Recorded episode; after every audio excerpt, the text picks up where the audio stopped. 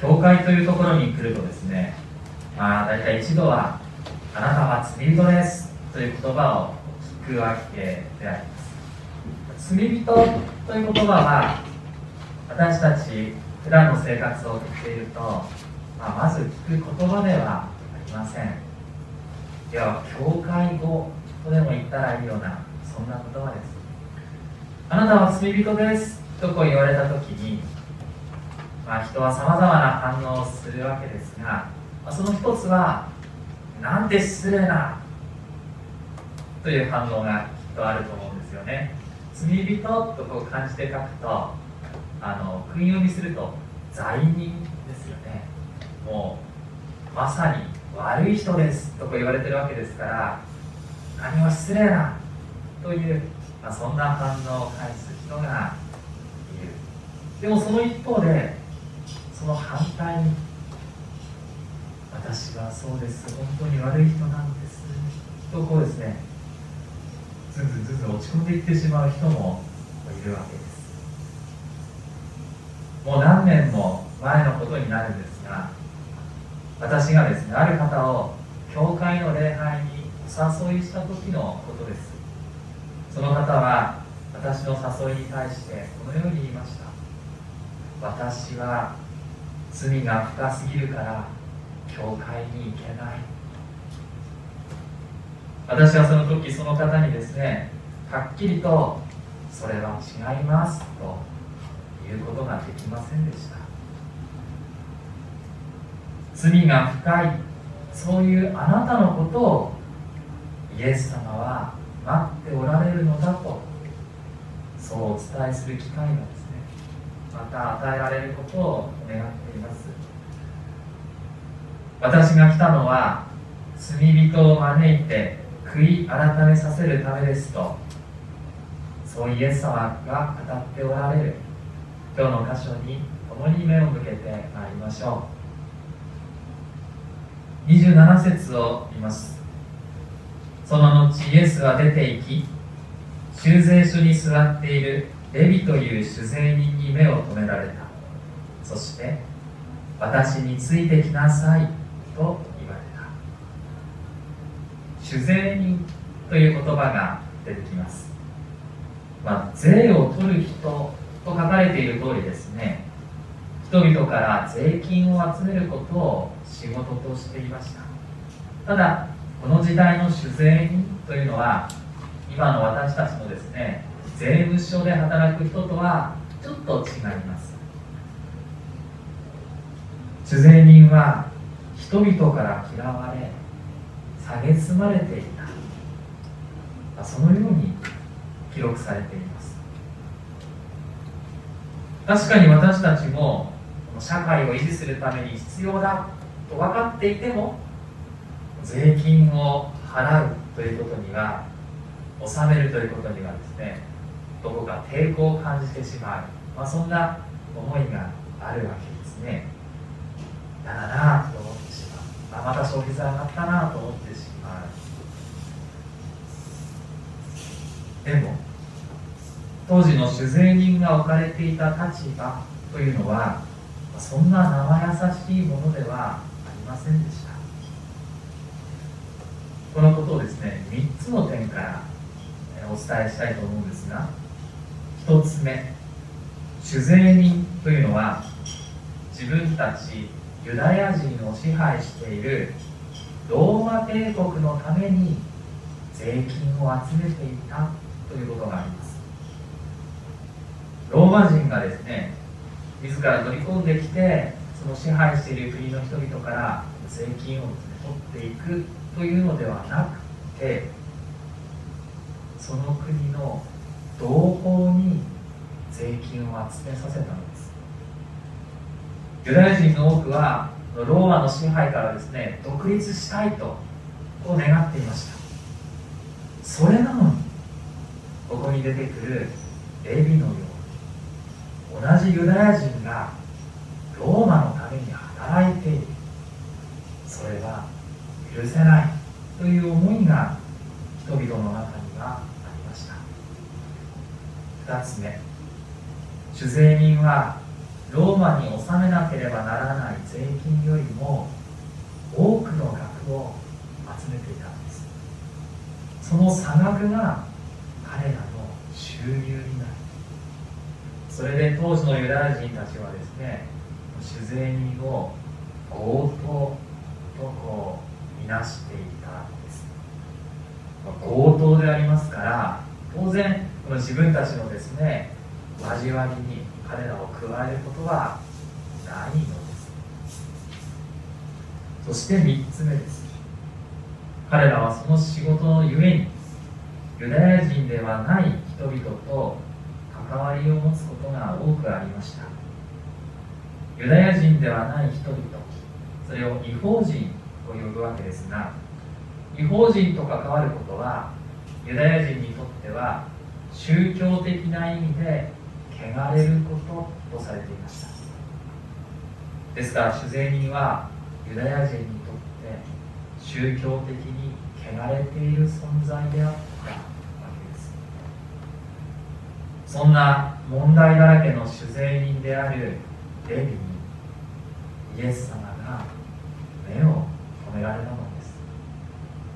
この目を止めるという言葉はじっと見るということを表す言葉です。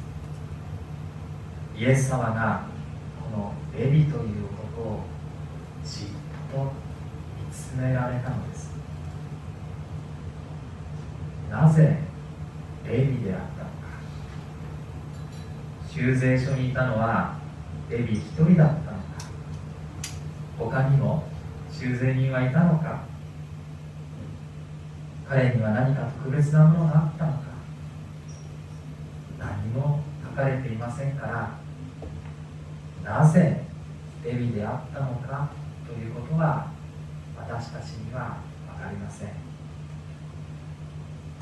しかしここで大切なのはレビがですねイエス様に向かって何らかのアピールをしたということではなくイエス様が目をめられたということ。このことはレビから始まったことではなくてイエス様の一方的な行為。イエス様がレビに一方的に目を止められたことから始まったのです。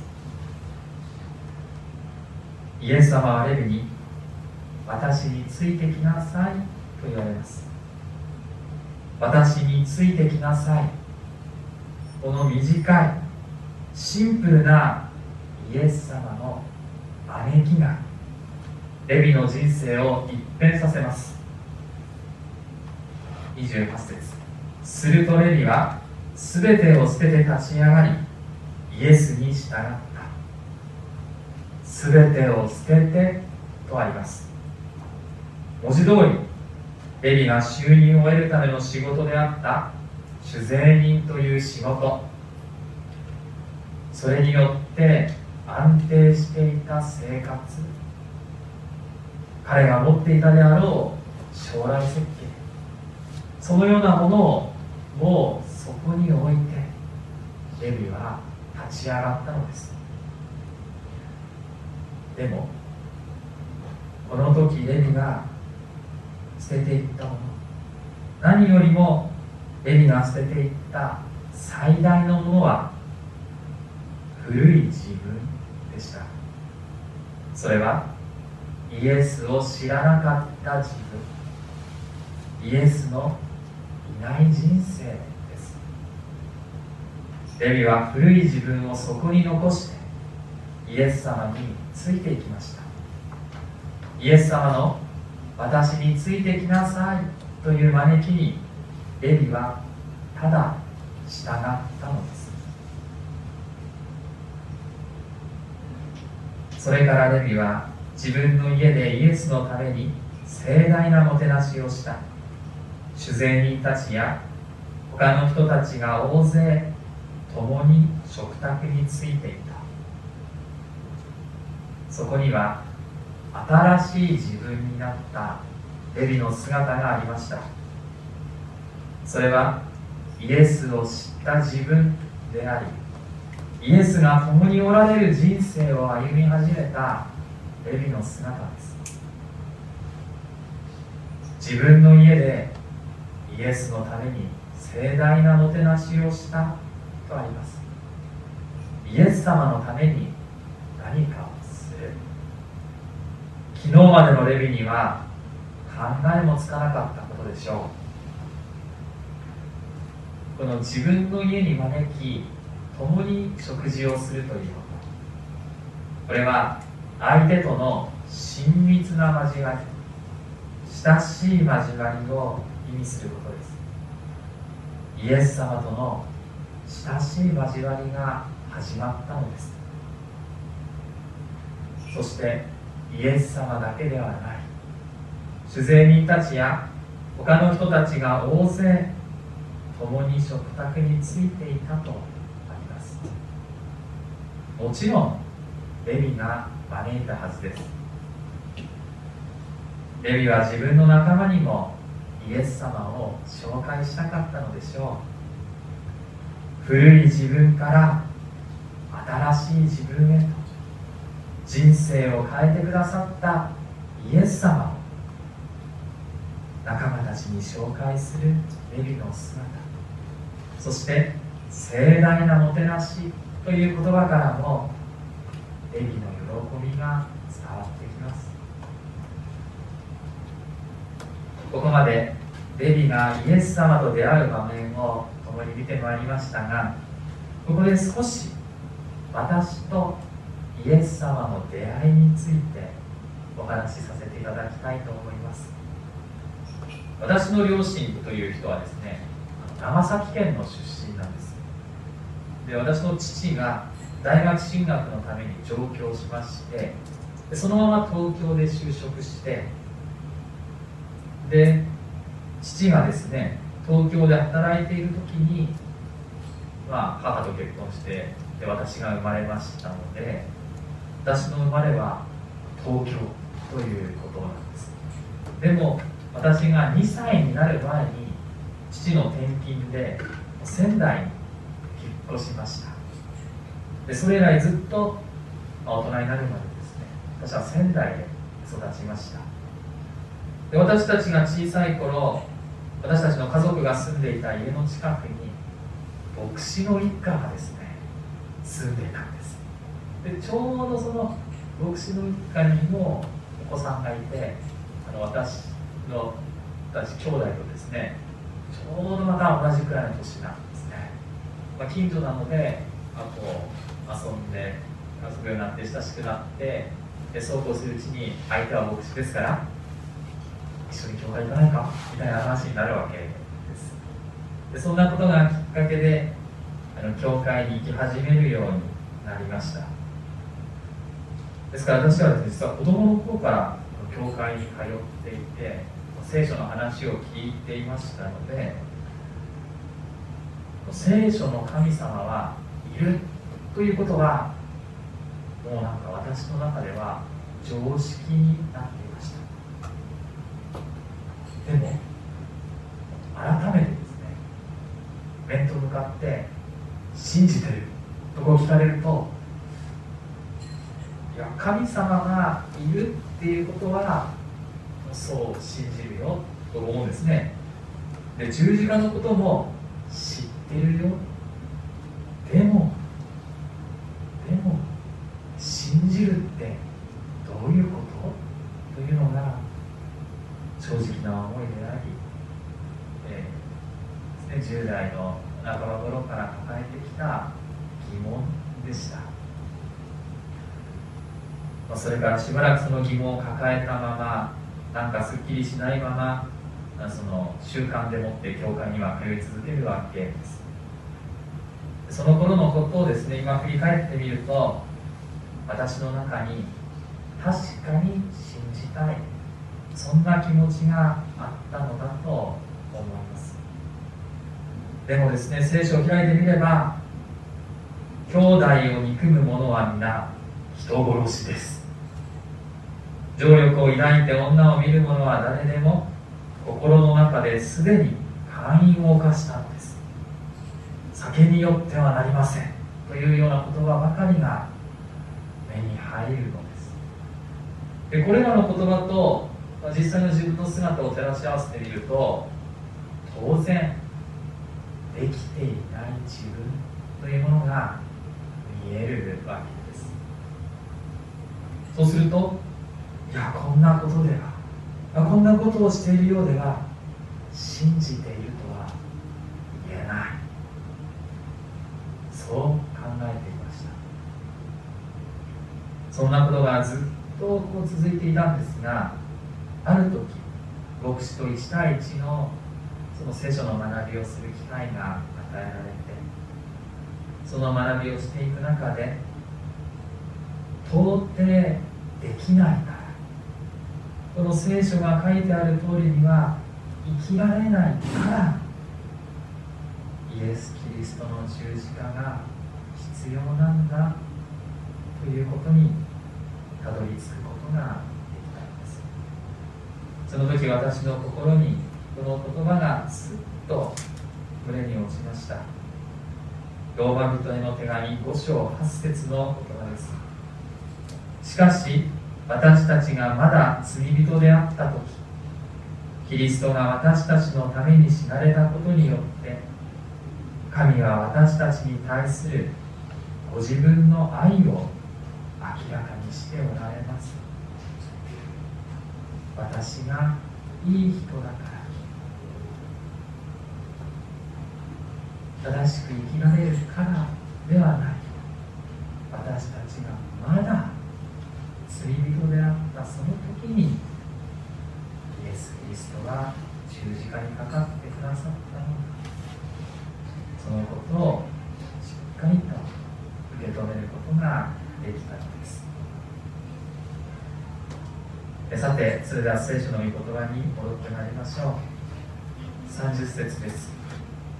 するとパリサイ人たちや彼らのうちの立法学者たちがイエスの弟子たちに向かって小声で文句を言った。なぜあなた方は酒税人たちや罪人たちと一緒に食べたり飲んだりするのですか？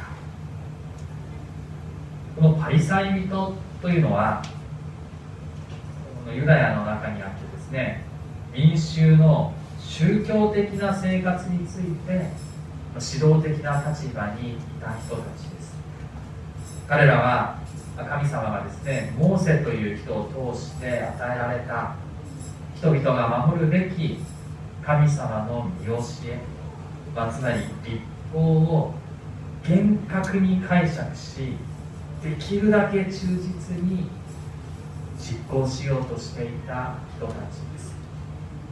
そんな彼らにとって人々に神様のことを神様の言葉を教えておられたイエス様が酒税人や罪人と食事をする。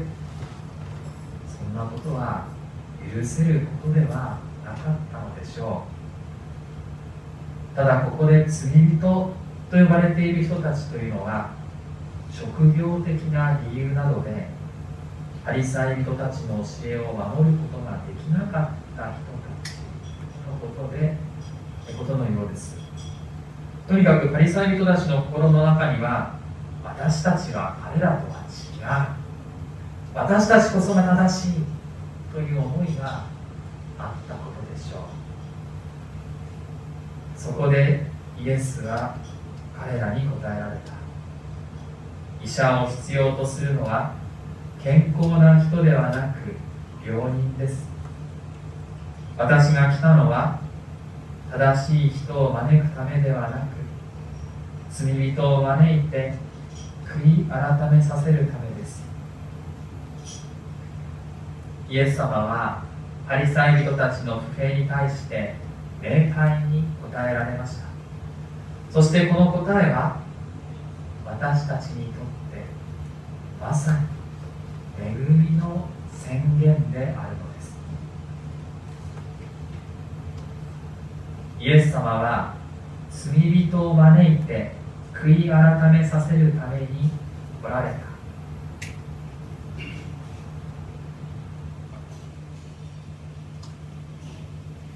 日本語で悔い改めるという言葉は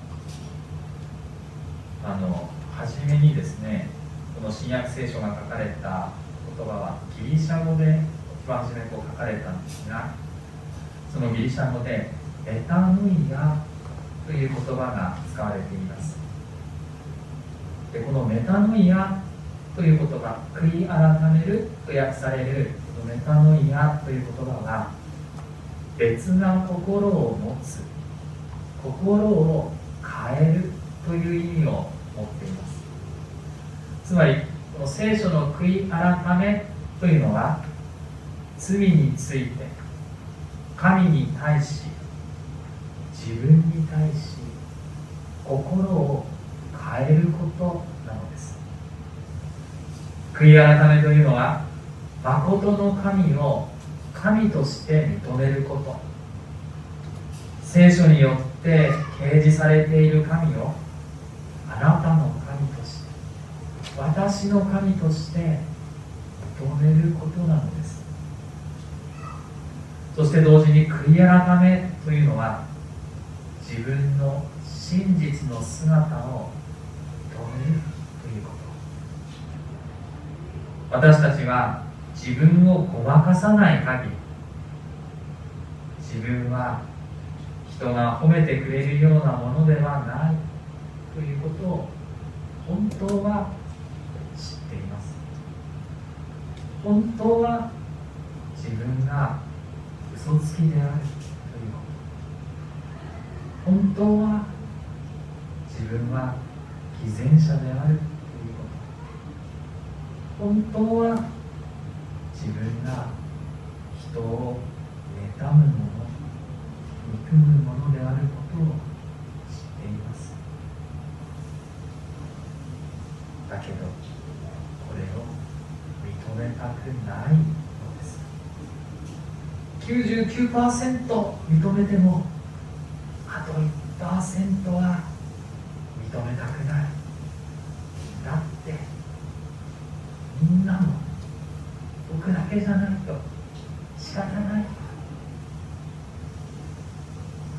それは自分でまだどうにかこの罪をですね始末することができるという考えが心の中にあるからです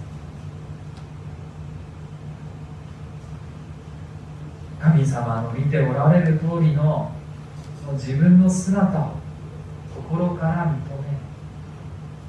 言い訳を一つもつけないでありのままの姿で神様の前に出ること。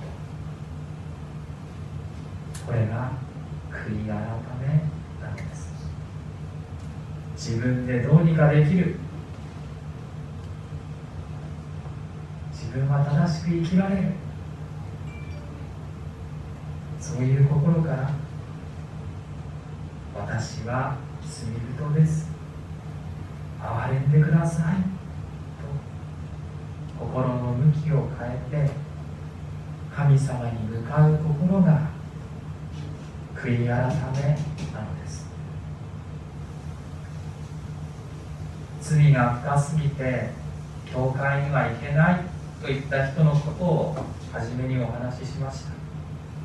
しかしイエス様はそのような人のためにこそ来られたのです。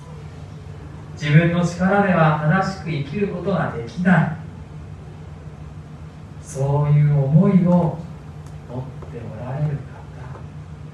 心の中のどうすることもできない。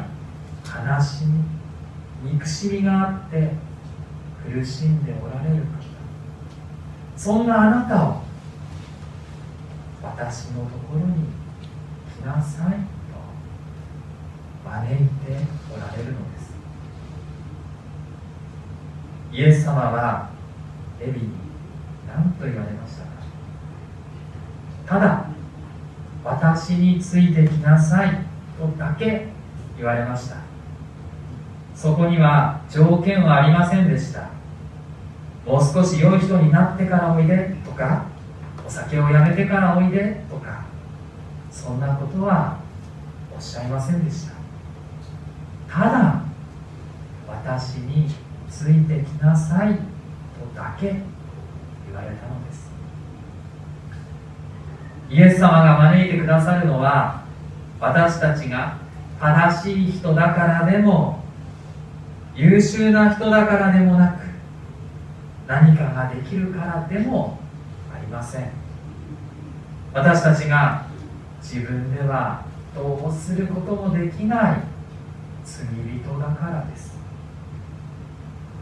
いやいやいや。そんなこと言ったって教会の人たちはみんな立派な人に見えるという人もいるかもしれません。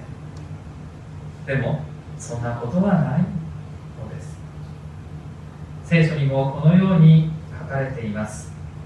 第一コリント1章の26節から28節です。どうぞお聞きください。兄弟たち自分たちの飯のことを考えてみなさい。人間的に見れば死者は多くはなく力あるものも多くはなく身分の高いものも多くはありません。しかし神は知恵あるものを恥じらせるためにこの世の愚かなものを選び強いものを恥じらせるためにこの世の弱いものを選ばれました。あるものをないものとするためにこの世の取るに足りないものや見下されているものすなわち無に等しいものを神は選ばれたのです。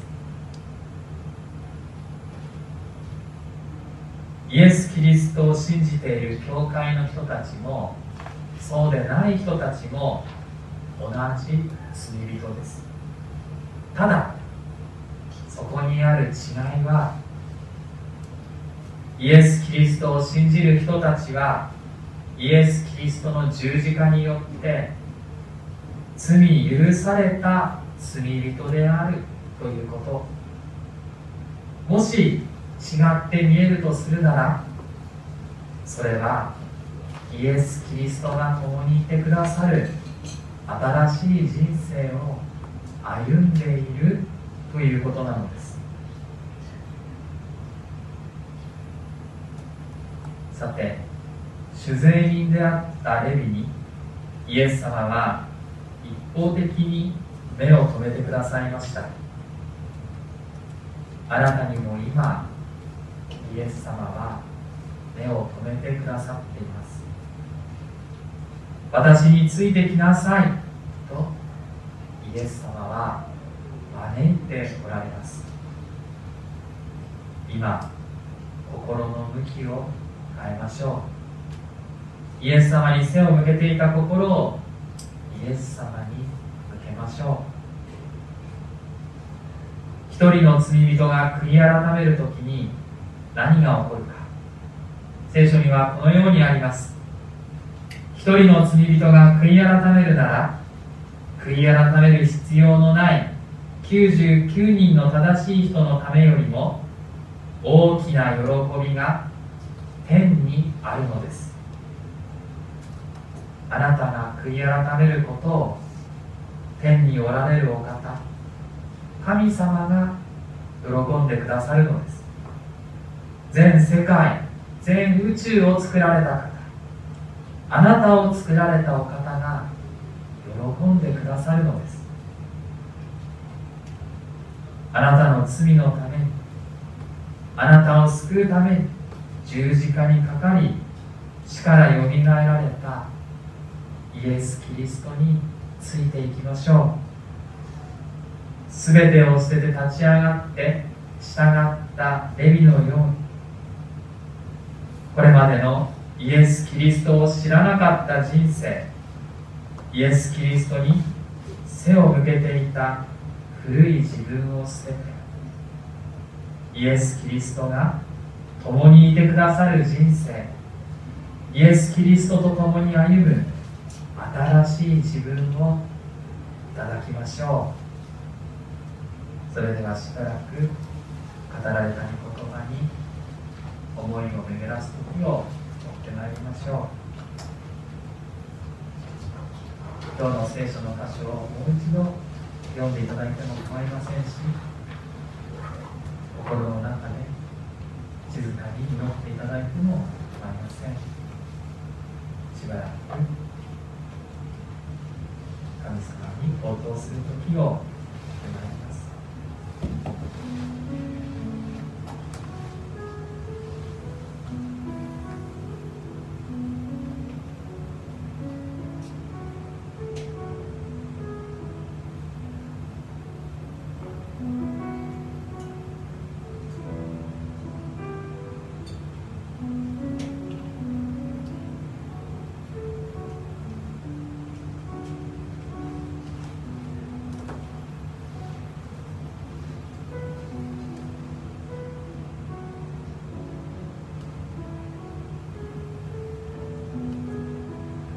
します。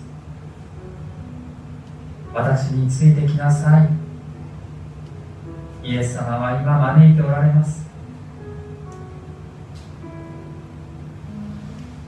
どうぞこの招きにはいついていきますと答えることができますように。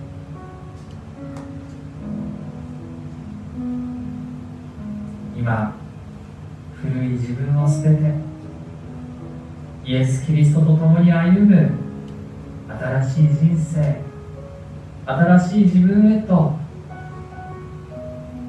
変えていただくことができますよもうすでにイエス・キリストに従っているお一人一人神様感謝します。どうか私たちがイエス様に従い続けることができます私たちが落ち込む時あなたから遠く離れてしまっているとそう感じる時それでもあなたは今も変わらず私たちを見つめてくださっていますから。絶えずあなたの私に従ってきなさいという招きにえ続けるものとならせてください。あなたが共にいてくださいますから。